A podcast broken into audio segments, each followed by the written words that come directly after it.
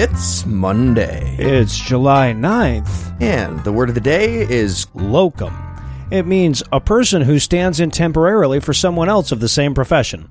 Used in a sentence, if you think your balls swing low enough to stand in for Heath Enright, you better have some really low cum.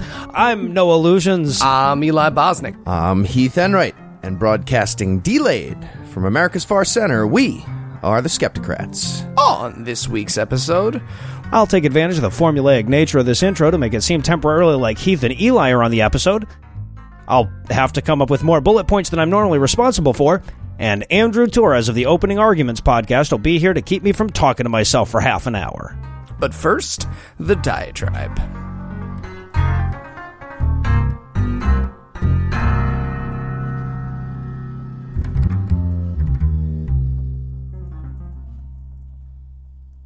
You know what I miss? Party bosses, smoke filled rooms, and pork barrel spending. I mean, say what you will about the party bigwigs subverting the will of the people, but they never would have given us Donald fucking Trump. And the whole time that Democrats were freaking out about the possibility that superdelegates could steal the nomination, I was thinking, well, damn shame the Republicans don't have some of those rights. I mean, to whatever extent there was party leadership in the GOP during the nomination process, they were united against Trump, but they'd been castrated over the years by an electorate that was simultaneously becoming increasingly emboldened and decreasingly informed. The party bosses were taking shifts at the klaxon for months, but they had no negotiating tools. Nobody was in charge enough to whittle down the pool and unite the electorate behind a single challenger. Nobody could promise Kasich and Cruz this and threaten Rubio and Bush with that. So instead of a smoke filled room, we just got a smoldering executive branch. See, here's the thing. Political commentators wring their hands a lot about the increasing power of, say, the executive, because let's face it, our system isn't designed to work when too much power is concentrated in one place. But that goes for all the players in the government, and that includes the people.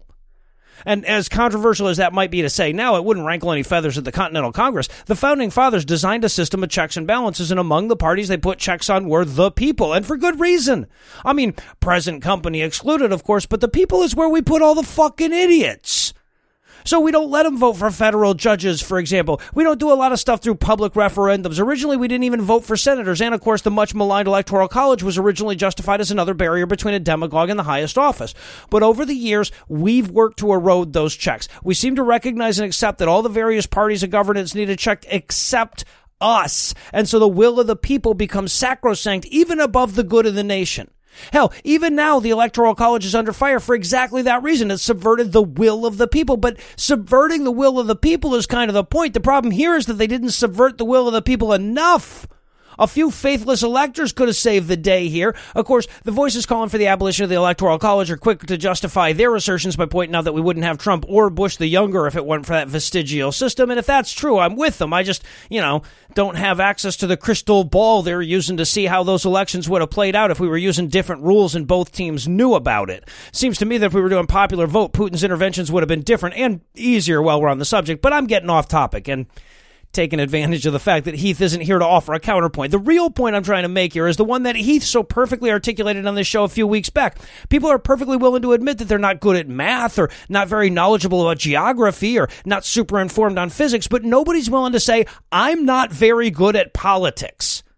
For some reason, everybody is dead fucking certain they're an expert on every issue they never heard of before yesterday. Our nation is suddenly awash in experts on immigration policy, trade disputes, nuclear nonproliferation, climatology, law enforcement, energy policy, the whole voluminous swath of disciplines that fall under the umbrella of economics. And many of them earn their expertise with no more effort than Googling until they found something that agreed with their gut instinct. And these are the people that we're entrusting with all the most important decisions in government. These are the people swinging elections and overruling the consensus of the experts. I mean, we're all wringing our hands about how to counter Russian influence and tamp down on social media disinformation and better vet our news sources, but all of those conversations are focused in the wrong direction, in my opinion. I mean, ultimately, the problem isn't how to get fewer ads saying you can vote by text in front of people or how to reduce the sharing of phony news stories about one candidate being involved in a child prostitution ring. It's the fact that we've turned over the most powerful levers of government to the kind of people who would fall for vote by text ads and comment ping pong conspiracy theories, isn't it? And don't get me wrong, I'm not against the will of the people. Some of my best friends are people. And most of the moves we've made in our history to expand the power of the electorate was by broadening the definition of the people to include the non white and the non penist. That's all great. I'm all for that. But this reverence we have for the will of the people has to be tempered by a reminder that more than a third of them don't know who delivered the Gettysburg Address, can't name the three branches of government, and don't know who the goddamn vice president is right now. 83% of them don't know who the Chief Justice of the Supreme Court is. And more than a quarter of those people believe that cell phones cause cancer, GMOs are unsafe, climate change is a hoax, people can be cured of their gayness, evolution is fake, and the Bible is the literal word of God. So whenever we talk about the will of the people, just keep in mind that those dumb fucks are also covered by Jefferson's comprehensive we.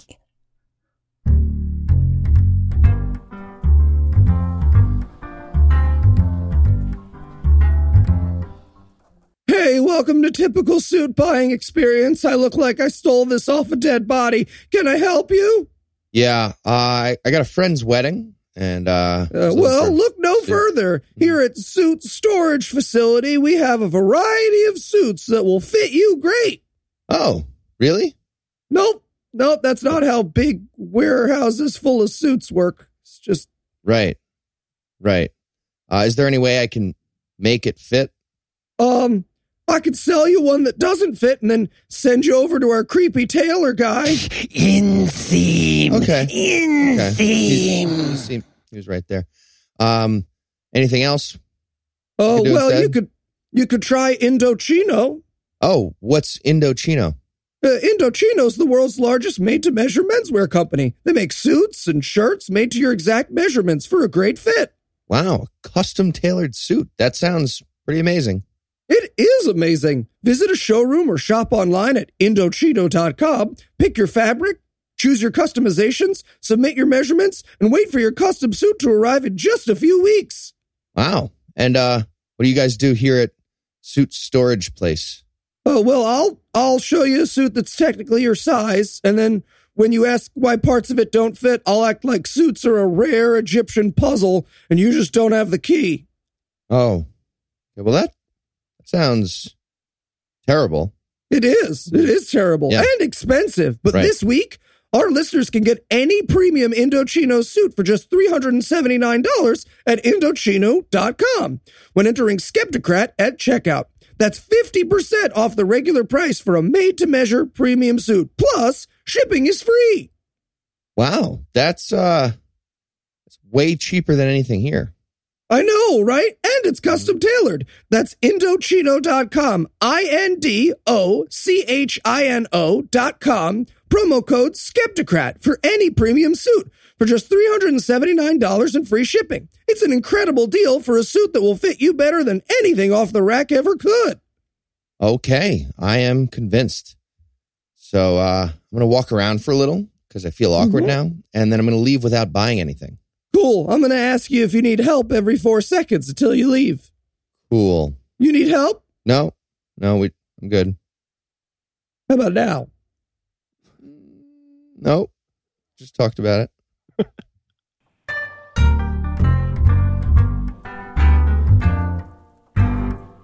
At 9 p.m. Eastern Time, Schmuckle Orange will decide which potential SCOTUS nominee to give the rose to in a ceremony designed to leach the last molecule of solemnity from the nation's highest court. So, with the judiciary dominating the news cycle today, and with Eli and Heath still out of town, I figured it'd be a perfect time to reach out to friend of the show and our resident legal expert, Andrew Torrez of the Opening Arguments podcast.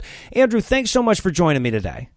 Hey, well, thanks for having me, Noah, and thanks for that uh, somber and uh, solemn intro. I think that's gonna it's gonna prove prescient. Yeah, yeah, I think we're going to have a bit of a theme like that because, you know, obviously we've got to talk about Trump's nominee and all the implications of that. But while I have you here, I'd also like to take a few minutes to discuss just how bad the court already is. The, the news of Anthony Kennedy's retirement hit with such a thunderclap that it kind of drowned out the media coverage we might normally have expected over some of these more controversial and impactful decisions at the at the end of this court session. So, before we talk about the future, let's focus in a bit on the past. How did the court do overall, in your opinion, this time around? Yeah. So here's the best way to think about where the court was before Anthony Kennedy's retirement, and then that will give us a pretty good picture of where it's going to be, which is lurching to the right. So, with Anthony Kennedy as the swing justice, right, uh, as the the median justice from one to nine, he was justice number five. This term, there were 14 cases that split 5 4 on ideological, on partisan lines. And Kennedy voted with the court's right wing in all 14 of those cases. So that was where your center of gravity already was with a mainstream conservative, right? Somebody who is by no means a moderate as the swing justice. Now, what, what made Kennedy the quote swing justice is that in the past, uh, he had been a reliable vote in LGBTQ issues. He joined with the court's majority in Obergefell versus Hodges, uh, the marriage equality decision, for example. But still, you know, and I, this is something I, I use on opening arguments. If you're grading partisanship on a scale of zero to 100, you know, with zero being extreme leftist and 100 being Antonin Scalia, Neil Gorsuch, I, uh, Kennedy is in the high 70s, right? He's a 75, 77, 78, right? He was not a 50. He was not a 60. He was a mainstream conservative. With his retirement, the median justice will now be Chief Justice John Roberts. And he's probably a a 93 right yeah. like uh, you know it, it's he's not he's not a Gorsuch but but yes it, so so the court in in the short term you know what you can expect is for the Supreme Court to look and produce decisions that look like the batch of decisions that it produced in this spring term, and uh, and they're bad. And I get the sense we're we're going to talk about some of them, but uh, but there is uh, there there nothing that I would consider. Uh, you know, if you're uh, politically left of center, if you're looking for the way in which jurisprudence develops in this country, like th- this, th- these are bad. All right, so let's let's start talking about a few of them specifically. And I kind of want to start at the end here because uh, Kennedy announced his retirement like immediately after the decision came down in the Janus case. Uh, mm-hmm. So there wasn't a whole hell of a lot of media coverage of that. Can you kind of give us the background on that one? Sure. And this has a little bit of complexity to it. But what you need to know is that public sector unions, right, like teachers' unions, they have a legal obligation to represent all of the relevant employees when they engage in collective bargaining, right? So, in other words, the union can't go to the state government and say, we only want a 5% raise for unionized teachers, right? Like they, they have to bargain for terms and conditions that apply to all teachers. And all of the teachers have the opportunity to determine whether they want to join the union or not right? So you can say, yeah, I'm a conservative teacher. I don't like the union's political stance. So I want to opt out of being a dues paying member of the union because I know that some of those dues go to political activities. And for a very long time, that's been the law.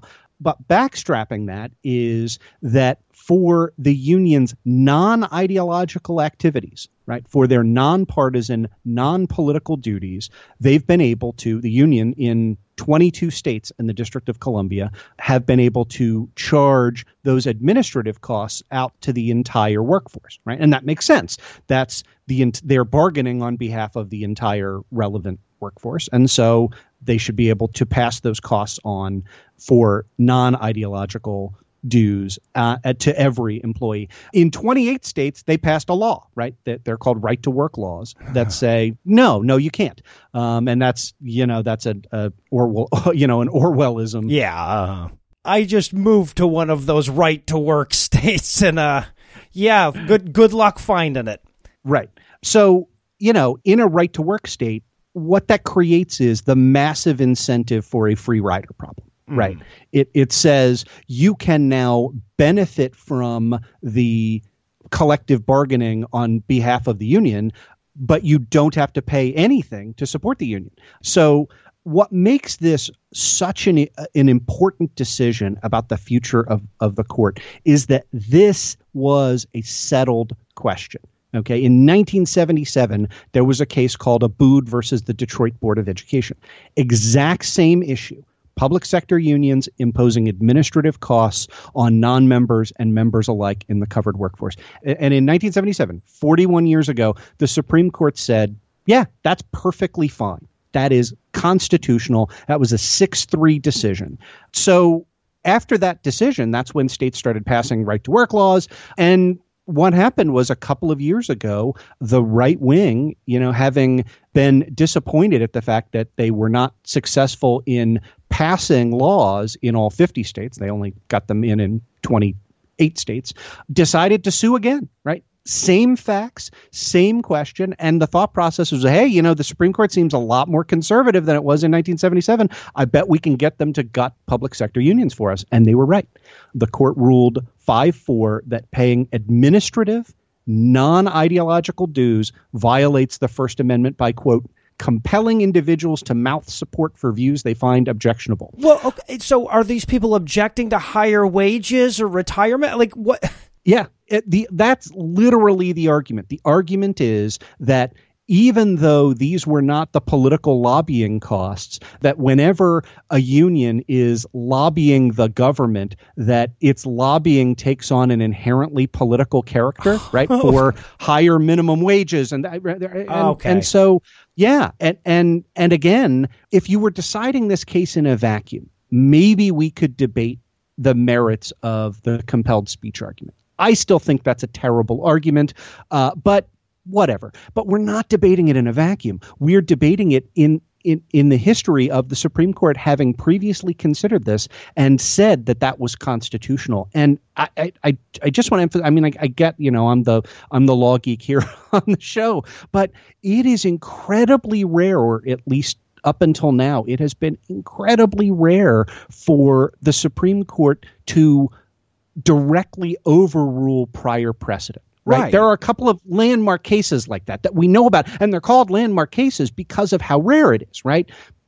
Those are the exceptions, right? Those are th- those are the most extreme of circumstances. Otherwise, the rule is stare decisis, right? That is, you follow existing precedent, and you're supposed to do it for cases you like and cases you don't. Well, but so all stories burn out eventually. It's like heat death for stare decisis. I get it. Each decisive blinks out one by one, and then we're left in a cold universe where there is no time. Yeah, ah. and and not only are we going to be left with a universe where you know the the only heat is from what, what proton decay at that point, but what's coming down the pike is Obergefell versus Hodges, the mm-hmm. marriage equality decision, is three years old. So if if this court can throw away a forty year old case like Abood, it can throw away a three year old case And- like Obergefell. How old is Roe v. Wade? Yeah, 1973. so yeah, Maybe The- 40 is the cutoff of 41? Yeah, right. It's now part of a protected class. No, I, but but but look, like that was when a conservative court reconsidered Roe in 1990. Right, that was the Planned Parenthood versus Casey decision, and the central holding of Planned Parenthood versus Casey was we are going to reaffirm Roe because of the stare principle of stare decisis, and Roe was only 20 years old at that point, right? 18 at the at the time that they were Right. considering it, and uh, to have a court that just says, and the, the language is really really troubling. Uh, yeah, no, that Janus reached the wrong result, and uh, so we're overruling it. That's uh, you know why I have consistently on on opening arguments I have said we have a a right wing activist Supreme Court and you know that was the strongest signal that you know the the court lined up in a way to say eh, no it, it we do not care to be constrained by a decision from 40 years ago Wow. All right. So I, I think all of these are going to end depressing, and also I should mention that like it, we're we're only going to be able to hit the surface of all these decisions. If you want to know more, you can check out opening arguments. I believe e- each one of these has virtually a whole episode dedicated to it. We'll have a bunch of links in the show notes for that. Uh, that being said, let's move on to a, a case that has a lot of relevance for our listeners. We already discussed this at length over on Scathing Atheist, but I see a lot of people who are still super confused about what it means. Uh, can you give us the broad strokes of the masterpiece cake shop decision? Yeah. So here again, it's helpful to know what the background law is, right? So in 1990, this was one of the very first decisions that Antonin Scalia authored. It was a case called Employment Division versus Smith. And it was about two gentlemen who were practitioners of Native American spiritualism. And central to that religious practice, something that is not in dispute, right? It's a, it's a uh, sincerely held religious belief that concerns the ingestion of peyote. This is a subject upon which I'm a precious little cinnamon bun, as, as you have dubbed me. But my understanding is that you know that is the the the experiences that one has while on peyote uh, are then interpreted in a religious view by this particular sect of of Native Americans. Yeah, I mean the kind of stuff that happens on peyote that's interpreted in a religious sense by atheists. So yeah, I get it. I get it. So ingesting peyote was against the law in New Mexico, and these gentlemen wanted an exemption to that law to allow them to continue to do so in order to practice their religion. And the court said no. And again, uh, let me say, I think we could argue this case either way, right? Like that whether we want to craft religious exceptions to laws of general applicability or not. But the court said no, and and did so in the strongest possible terms because, of course, they did because it was a Scalia opinion, right? So he, here's what Scalia said in 1990 about laws and religious freedom generally. He said, quote, laws are made for the government of actions, and while they cannot interfere with mere religious belief and opinions, they may with practices. Can a man excuse his practices to the contrary because of his religious belief? To permit this would be to make the professed doctrines of religious belief superior to the law of the land and, in effect, to permit every citizen to become a law unto himself. End of quote. Right? So that seems really, really clear, right? If a law is neutral, then you have to obey it, even if it offends your religious sensibilities. So that's the background. Now, enter Colorado. They passed a law of neutral applicability that requires all businesses that serve the public do so in a non discriminatory fashion towards, among other people, LGBTQ individuals. And so even if you belong to a religion that encourages you to be a bigot. Well, I, you can just say religion here. You're among friends. and and and of course, we got a religious bigot, right? We got a guy who owned a cake shop who didn't think he should have to sell wedding cakes to same-sex couples. That clearly violates the Colorado law. And so he sued, lost, lost again, then got to the Supreme Court where this part of the claim is very clearly governed by Employment Division versus Smith, right? And somehow he won. And I have been wrapping my head around. I did a full length episode on opening arguments with Andrew Seidel from the Freedom from Religion Foundation. I did a lengthy bit on Scathing Atheist with you guys. I, I am trying to figure out how this opinion can be justified in any kind of, of legal regime, and I can't come up with one. Uh, uh, the only thing I can come up with is that the right wing of the court wanted to craft an exception to Smith for Christians, right? So here's so here's what the ruling did, right? The ruling said that the uh, Hate Baker in this case was not treated with the quote neutral and respectful consideration of his beliefs end of quote and and again I, I just want to be clear right because that doesn't sound so bad on its face right like, yeah we want you know everybody to be treated neutrally we want everybody to treated to be treated respectfully but the plaintiffs in Smith weren't entitled to neutral and respectful consideration of their beliefs. Right. The only question was is the law neutral, the law itself? Right? Not how, was how did the law interface with their belief? The question was, what does the law do, and is it targeting you because of your religion? And if it's not, then you just lose. You you, you know, suck it up. You gotta you gotta follow the law. And uh, keep in mind, right? There have been prior cases immediately before Smith. Uh, you know, the, there were cases like the Jehovah's Witnesses suing, claiming that paying taxes forced them to subsidize beliefs to it. You know, right? And the court right, was like, the, the Mormons sued once to try to get polygamy legalized for their religion, and the Supreme Court found the same exact thing. You know, exactly right. Like that's uh, again, I, I, I hate to say when Scalia is right, but you know, it, it is it is the epitome of an actual slippery slope to have a system that says when a neutral law interferes with your religious beliefs beliefs, you don't have to follow it, or you're entitled to some sort of exception. Okay, so so that was the rule, uh, and then Masterpiece Cake Shop said, nope, you now get this kind of amorphous, neutral, and respectful consideration. And if that's not there, then we can reconsider the entire law.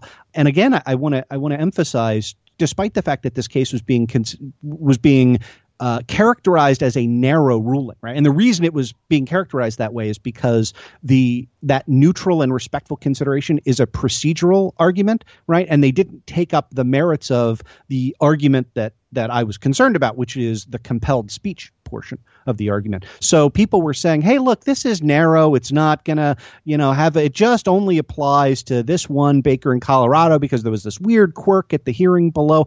Um, two days after Masterpiece Cake Shop came out, the Supreme Court reversed the state Supreme Court of Washington in the Arlene's Flowers case and remanded it back to the lower courts in light of Masterpiece Cake Shop. That is, with a directive to ensure that the Christian bigot there, and here she's a florist and not a cake baker, but it's the same thing, was treated with neutral and respectful consideration of her bigoted beliefs. Okay, so it just gets worse. Um, so we got one decision in favor of broad new interpretations of religious freedom. Let's balance that one with another ruling that shits all over that concept. Uh, can you tell us about the travel ban ruling? Yeah, and this is you are absolutely correct. This is the flip side of the masterpiece cake shop ruling because here what we have is the executive order that is euphemistically called the travel ban. That executive order is definitely permissible under the law. In fact, it was one of the very first episodes of opening arguments that we did. It was way back in episode 16, in which I said uh, when Donald Trump was a candidate for president and not somebody I thought was going to be the president. And I said, hey, look, like lots of liberal scholars are out here trying to argue that uh, if he gets to be president, he can't do this. And they're wrong because he can. Uh, it's very clearly authorized by the law. But a funny thing happened on the way to the Supreme Court, which is that alongside the clear executive authority to issue that order was a ton of evidence in the record from Donald Trump himself that this was intended to discriminate against Muslims right? From the very beginning right? We need to have a ban that keeps all the muslims out. And the the lower cases are rife. It's it's the the first time in history that that I've ever seen this were rife with quotations from the president, from his Twitter page, from debates, right, that said, hey, look, ordinarily the president has the authority to issue a directive like this, but we have unimpeachable evidence that the president intended to discriminate against a religious class of individuals, and that makes this action impermissible under the First Amendment, which is pretty good, pretty good argument. And so when Masterpiece Cake Shop came down, some commentators, including some that came on my show, were thinking, hey, well, look, maybe the good side of Masterpiece is that if we're having this larger application of religious neutrality, maybe that's going to be used to strike down the travel ban. And uh, that as with all optimism in the age of Trump, has turned out to be misplaced optimism. The Trump versus Hawaii decision is written as if Donald Trump had never said anything on the subject. Right. It just says that he's got the statutory authority and courts defer to the president in matters concerning immigration policy. Those are all true things. Uh, the majority opinion does not even cite to Masterpiece Cake Shop the the dissents do. Right? so, so, Sotomayor's dissent all over the place points out the inherent contradiction. If there's a new rule to be articulated here, it certainly was not applied to the president of the United States. Yeah, I, I noticed a, a distinct lack of neutrality and respect. All right. Well, obviously, we've still got a lot more to depress you about, but before we get to do that, we're going to take a quick break for a word from this week's second sponsor, Lightstream. Um, hello? Hello? Welcome to typical credit consolidation experience, human 453321. I am Detotron. Fill in these forms now. Uh, yeah. I was just looking to save some money and lower the interest on my credit card debt. Form, uh, fill in form, then other form. Detotron needs forms. Okay, is there is there somewhere a little more human that I could do this? Well, you could try lightstream.com. Okay, what's what's lightstream.com? Lightstream rewards consumers who have good credit with a great interest rate and no fees. Get a credit card consolidation loan from 5.89 APR with autopay Loans from five thousand to one hundred thousand dollars. Okay, that's great. And you, uh I will crush you under the sheer weight of my forms. Yeah, that doesn't sound uh great. It's but... not great. But credit card debt feels like being in trouble in middle school, so we're hoping you'll just go with the first Google result out of fear. Right. Okay, so about this Lightstream thing. Well, Skepticrat listeners get an additional interest rate discount on top of Lightstream's already low rates. The only way to get this discount is to go to lightstream.com slash skepticrat. That's L-I-G-H-T-S-T-R-E-A-M dot com slash skepticrat. Subject to credit approval. Rate includes 0.50% auto pay discount. Terms and conditions apply and offers are subject to change without notice. Visit lightstream.com for more information. Okay. I'm going to go get a loan from Lightstream. Okay, you do that. Dedotron will feed on others. There are always others.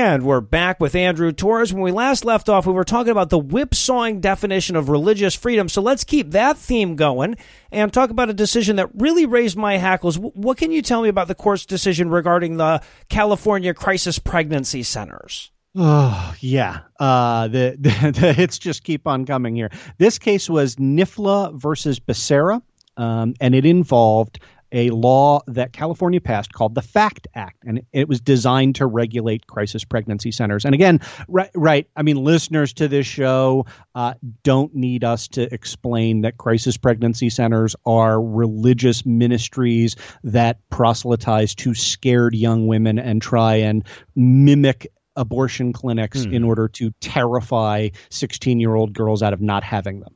They're some of the, you know, most truly evil uh, institutions in, in our society, right? That, along with payday lenders.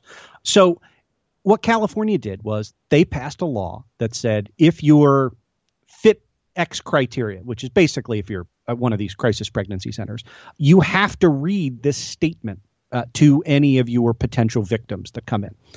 Quote, California has public programs that provide immediate free or low cost access to comprehensive family planning services, including all FDA approved methods of contraception, prenatal care, and abortion for eligible women.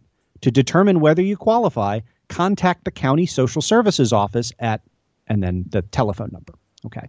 And let's be clear it has been the law of the land for 30 plus years that a state can require disclosures like this the other way. Right. Right. Yeah. So go back to Planned Parenthood versus Casey, right? That law was a Pennsylvania law that, among other things, required the doctor to tell the woman about the nature of the abortion procedure, the health risks of abortion and of childbirth, the probable gestational age of the quote unborn child. And here I'm quoting from the law. That that's not hmm. my rhetoric, obviously.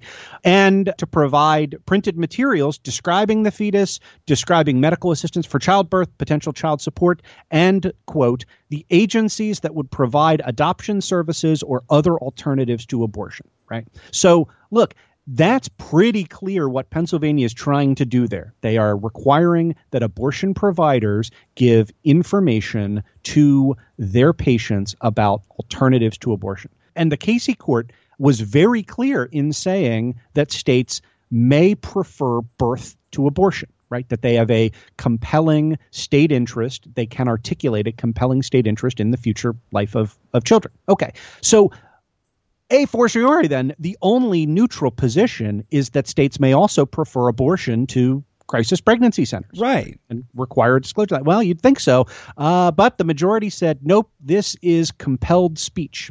And I, I, I just don't get it. I, I, I cannot envision how uh, this decision squares with the host of decisions to the contrary that uh, that that you know that I've just gone through. Right, but uh, but obviously we can see where the where the litmus test would be here because of course abortion clinics don't have a sincerely held religious belief against adoption, so we just invoke that phrase and all of a sudden we have all new laws for the religious. But That's great. This is working out really well.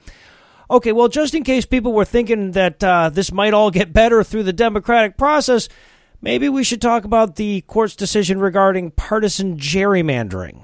Yeah. Uh, so this is another twofer. Uh, I mean, actually, it's a it's a threefer, right? So first, uh, the court had before it two cases uh, Gill versus Whitford, that was coming out of Wisconsin, that was challenging Republican gerrymandering of the congressional districts in Wisconsin, and Benisek versus Lamone, which uh, came out of Maryland, and that was uh, Republicans challenging the Democratic gerrymandering of congressional districts in Maryland. And I just want to to give a parenthetical here this is right there's a there's a ton of false equivalency that's that's out there. The oh well you know republicans do that but democrats do it too. This really is a case where where both parties when they have access to the levers of power have gerrymandered in equally bad ways right? Like both both parties are equally bad on this. And so i am you know, rooting for the uh, Supreme Court to strike down democratically gerrymandered districts as as in you know as with Republican districts, right? It, it, it as it happens, the effect is worse on the Republican side because Republicans controlled a majority, a supermajority of governorships and state legislatures in 2010 during the last redistricting process.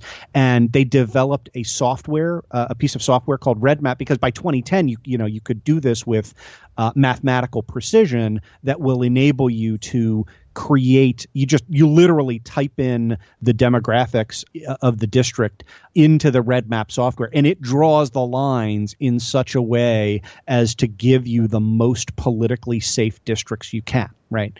And in particular what this enables you to do is uh, uh let's let's take the state of maryland for example. Uh, maryland has eight congressional districts. It has seven democratic seats and one Republican. North Carolina, right, is just about 50-50 and uh, and yet it has an overwhelming supermajority of conservative uh, districts. Wisconsin is a blue state, but routinely elects Republican members of Congress because of, of how it's gerrymandered. Okay, so that's mm. the hmm. background, and and the, the the court has previously left open the question of whether partisan gerrymandering is a claim at all, right? There are three votes on the court right now that I know of, right? Alito, Thomas, and uh, and I almost said Scalia, but I meant Gorsuch. Uh, easy. that's that's an easy uh, uh, slip of the tongue. Yeah, yeah. No, the the only difference is that one is like thirty eight and healthy as all hell. Yeah, yeah. No, I would not. I would not race. Uh, I mean, Neil Gorsuch like runs triathlons, right? Oh yeah, Jesus! No, yeah, no, it's he's going to be on the court forever, uh, and and so will so will the next pick.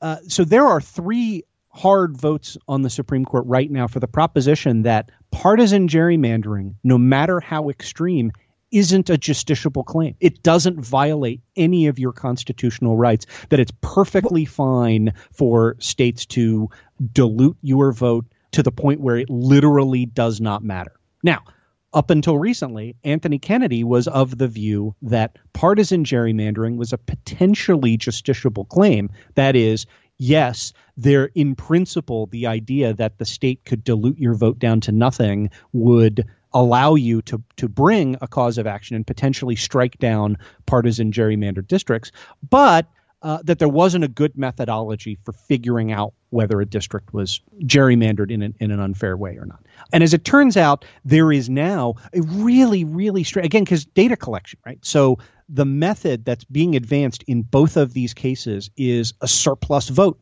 method, right? And it's a super easy calculation to do. All you have to do is just plug in the numbers and then you can compare the indices to see if all of a sudden there are tons of wasted votes, right? Which is when you have a 90 10 Democratic district, right? The idea is to waste tens of thousands of Democratic votes in that district where they could be making other districts more competitive, right? So everybody was super excited about these two cases because they seemed to resolve Anthony Kennedy's problem and were going to give us an opportunity to rule on the merits.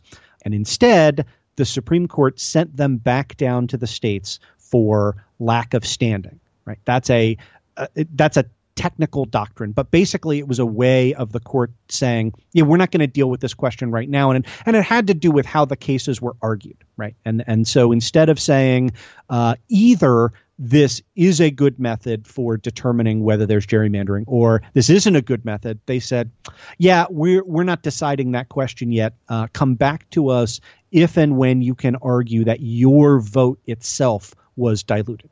I, I just, I, I'm blown away by this idea that anyone could not have standing in this situation. yeah, it, it when I first covered the case, before Anthony Kennedy's uh, announcement that he was going to retire, I, I, tried to give it the best possible spin, right? Like I was a little bit encouraged. I said, look, the way in which they articulate what you need to do to allege standing here is not hard. And these plaintiffs in both cases are going to be able to do that on remand. And the case is going to come back up. And finally, it's going to come back up in a posture that's going to allow Justice Kennedy to resolve it on the merits. Well, that's not going to happen now. It's going to yeah. come back up in a way that's going to allow a, a, a much further right wing court to resolve it on the merits and and probably to rule that partisan gerrymandering does not violate any of your constitutional rights. It's bad. So keep that put a pin in the supreme court took a very very narrow interpretation of standing in the partisan gerrymandering cases and then consider that Two days later, they decided a case called Abbott versus Perez, and that's Greg Abbott. So this is Texas. This involved blatantly racist gerrymandered districts on the on the basis of race in congressional districts in Texas. So unlike partisan gerrymandering, we know racial gerrymandering is illegal. It violates, uh, among other things, Section Two of the Voting Rights Act.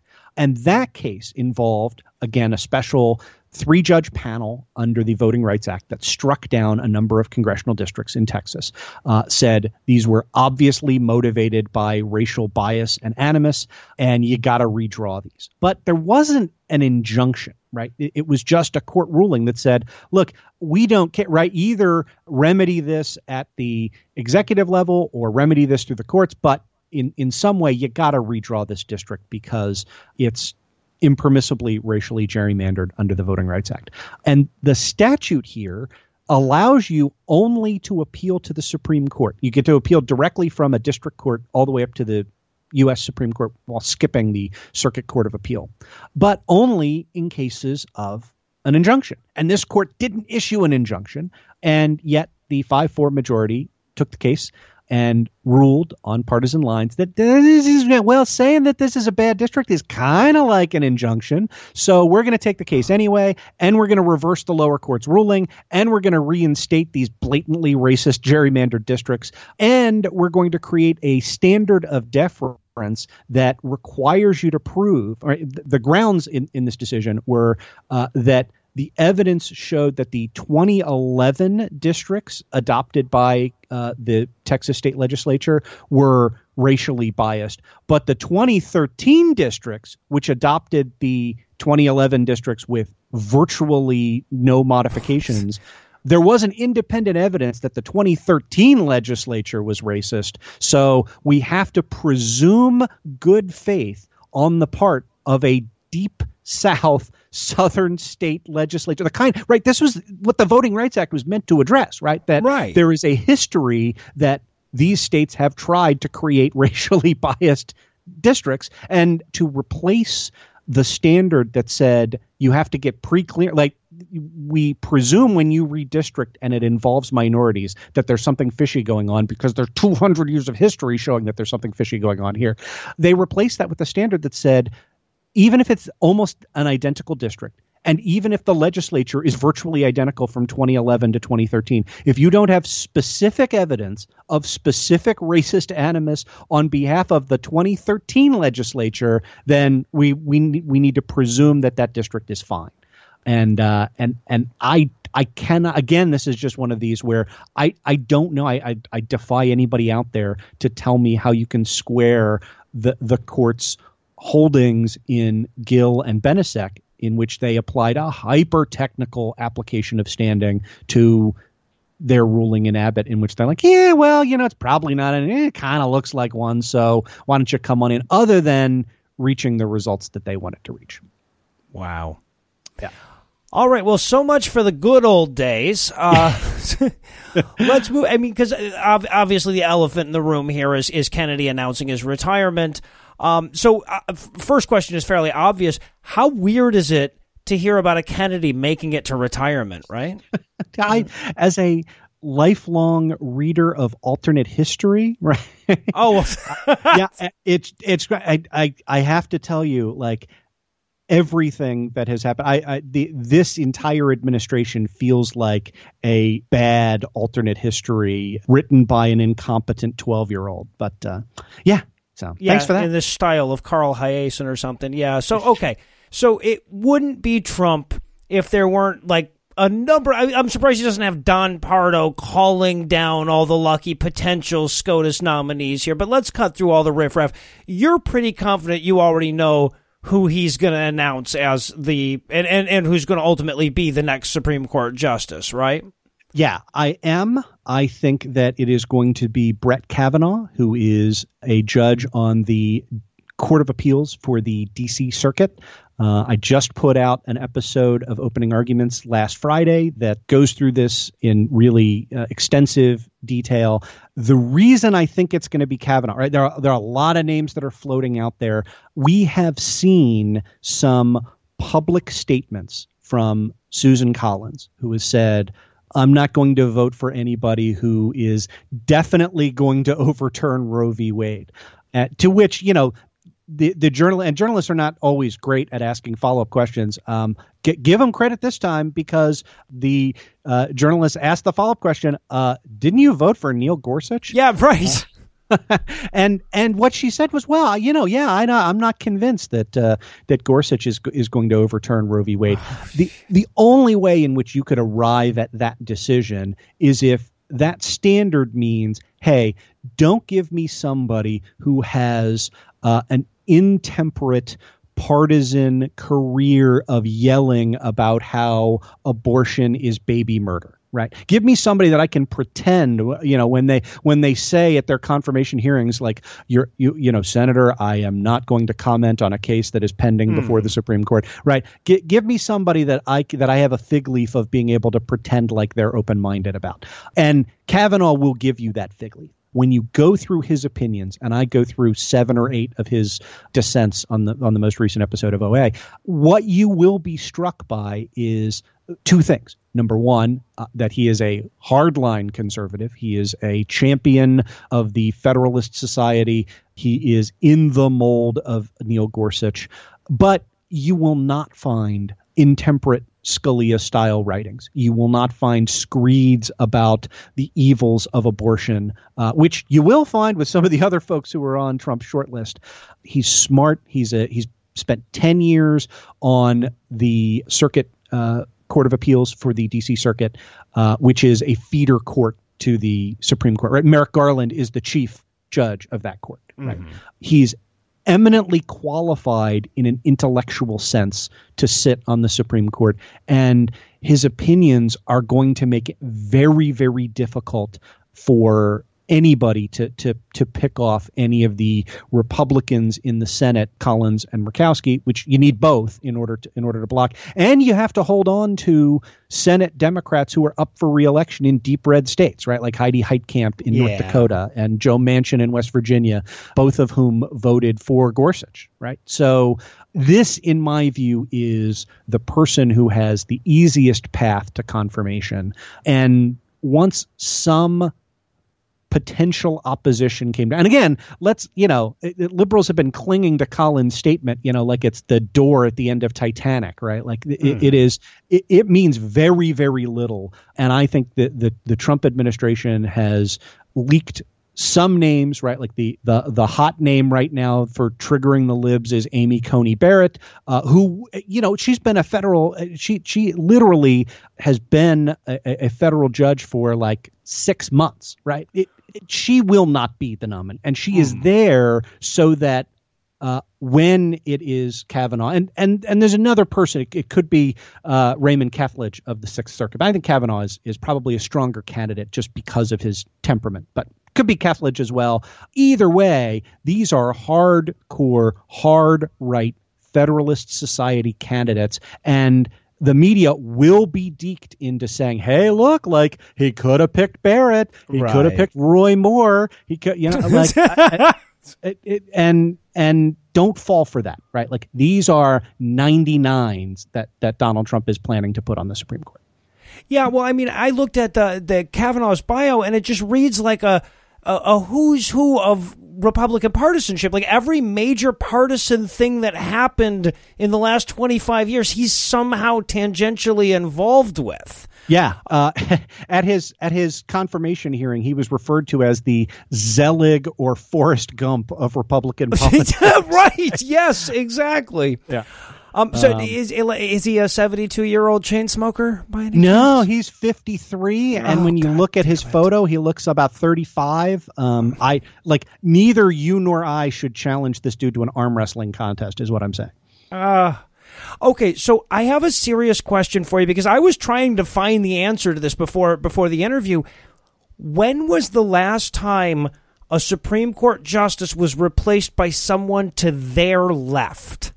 And the answer is, and I'm 100% serious about this, the answer is the 20th century, right? So Obama had two appointees, right? Sotomayor filled Souter's seat, right? So that didn't move the court at all to the left. And Kagan replaced John Paul Stevens, again, liberal replaced with liberal. It's why it was crucial for Mitch McConnell to steal the Garland seat uh, because replacing because th- that's essentially the equivalent uh, of what Trump is about to do. He's about to replace a mainstream conservative with an activist conservative, and what Obama was going to do was replace an activist conservative in Scalia with a center left candidate in in Merrick Garland. And and again, go back to our number line. Merrick Garland is a forty, a forty five. Right. I mean, when when when Garland was the nominee, the the announced nominee, most liberal groups were really unhappy with Obama uh, for that for that nomination. Right, he is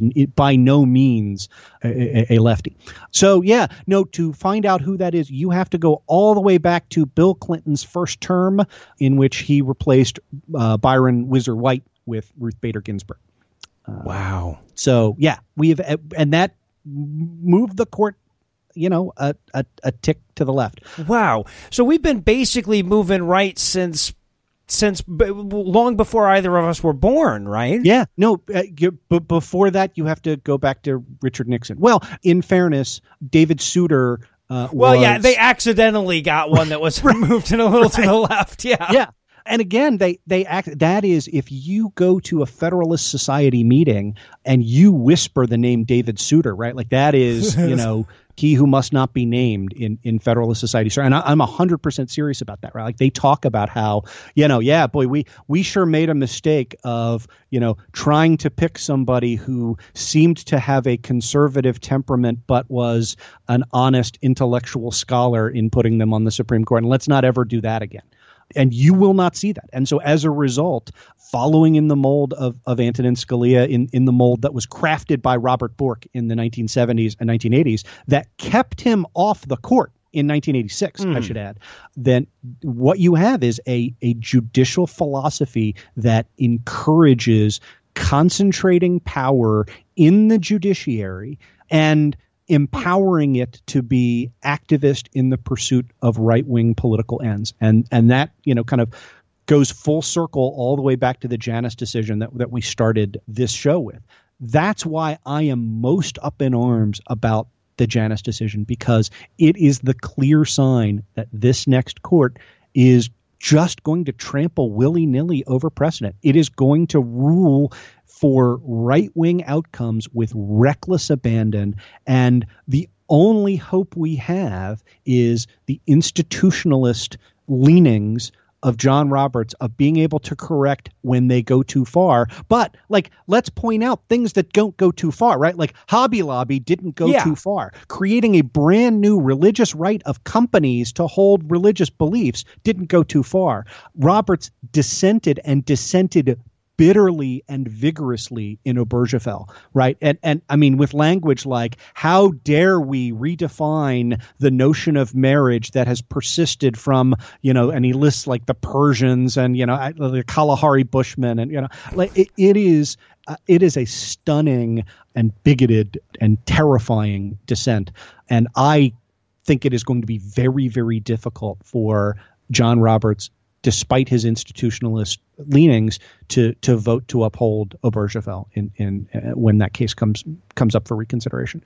It's going to be bad. And th- there is nothing we can do about this. Uh, uh and at, at you know other, at, I mean, I can't. You know, again, I'm not saying don't make the fight. I'm not saying don't put uh, and don't hold Susan Collins and Lisa Murkowski's feet to the fire. But I'm saying at the end of the day, you know, hoping for a, a magical solution is, um, you know, it, that's not going to come. All right. So at the risk of uh, of of stealing yet one uh, other illusory safety blanket from the listeners, uh, the popular talk that the uh, next Democratic president will just pack the court, add two more Supreme Court. That's just as silly as as as the rest of these uh, potential solutions. Correct. So, I, I wouldn't call it silly, right? the The Constitution does not specify that uh, it, it just says that the the judiciary shall be vested in one Supreme Court. It does not specify that it must be nine. And additional courts have been created, right? The Judiciary Act of 1789 began the creation of the inferior courts to the Supreme Court. It has been amended over time to create the current structure that we have today. So a Democratic president and a Democratic Senate and Democratic Congress could, in fact, pack the courts. But keep in mind that once you've crossed that line, right? In order to do that, right? Yeah, I mean, let's let, let, let me unravel a little bit of what, what you would have to do to do that, right? You'd have to win back the Senate then the Democratic president and the Senate, which is not going to be 60 Democrats, right? Like that, that you're, you're not going to win a super majority in the Senate no matter what happens. So you're going to have to get rid of the filibuster. And then you're going to have to cram through on narrow partisan grounds uh, a court packing bill.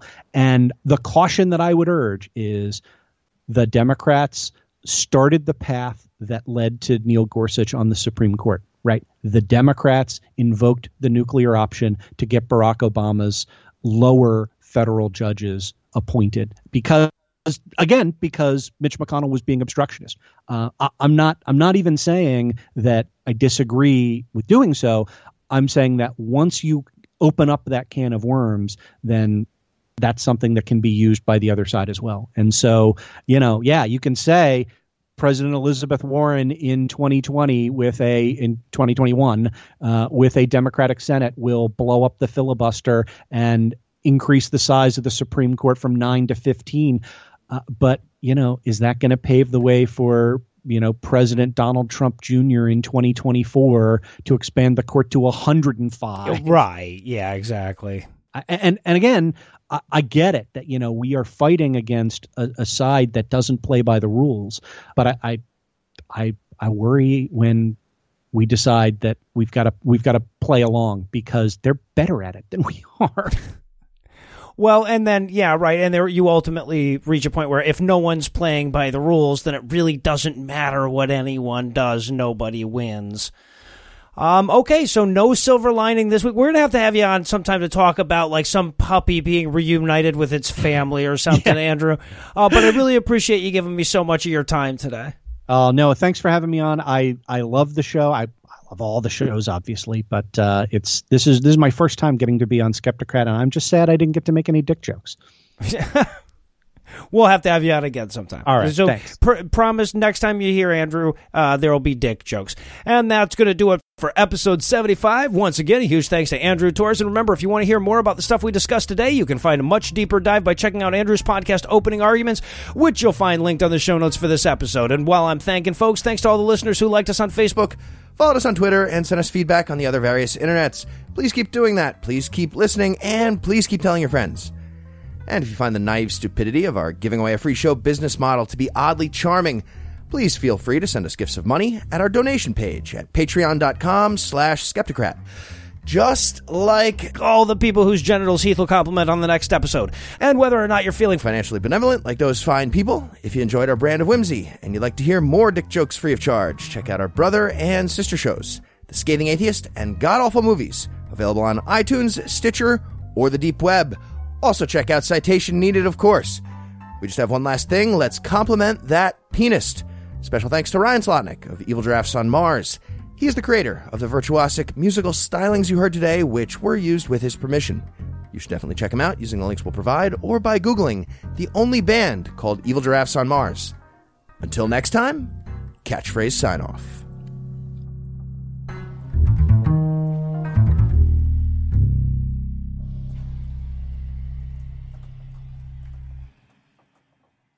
The preceding podcast was a production of Puzzle in a Thunderstorm LLC, copyright 2018, all rights reserved.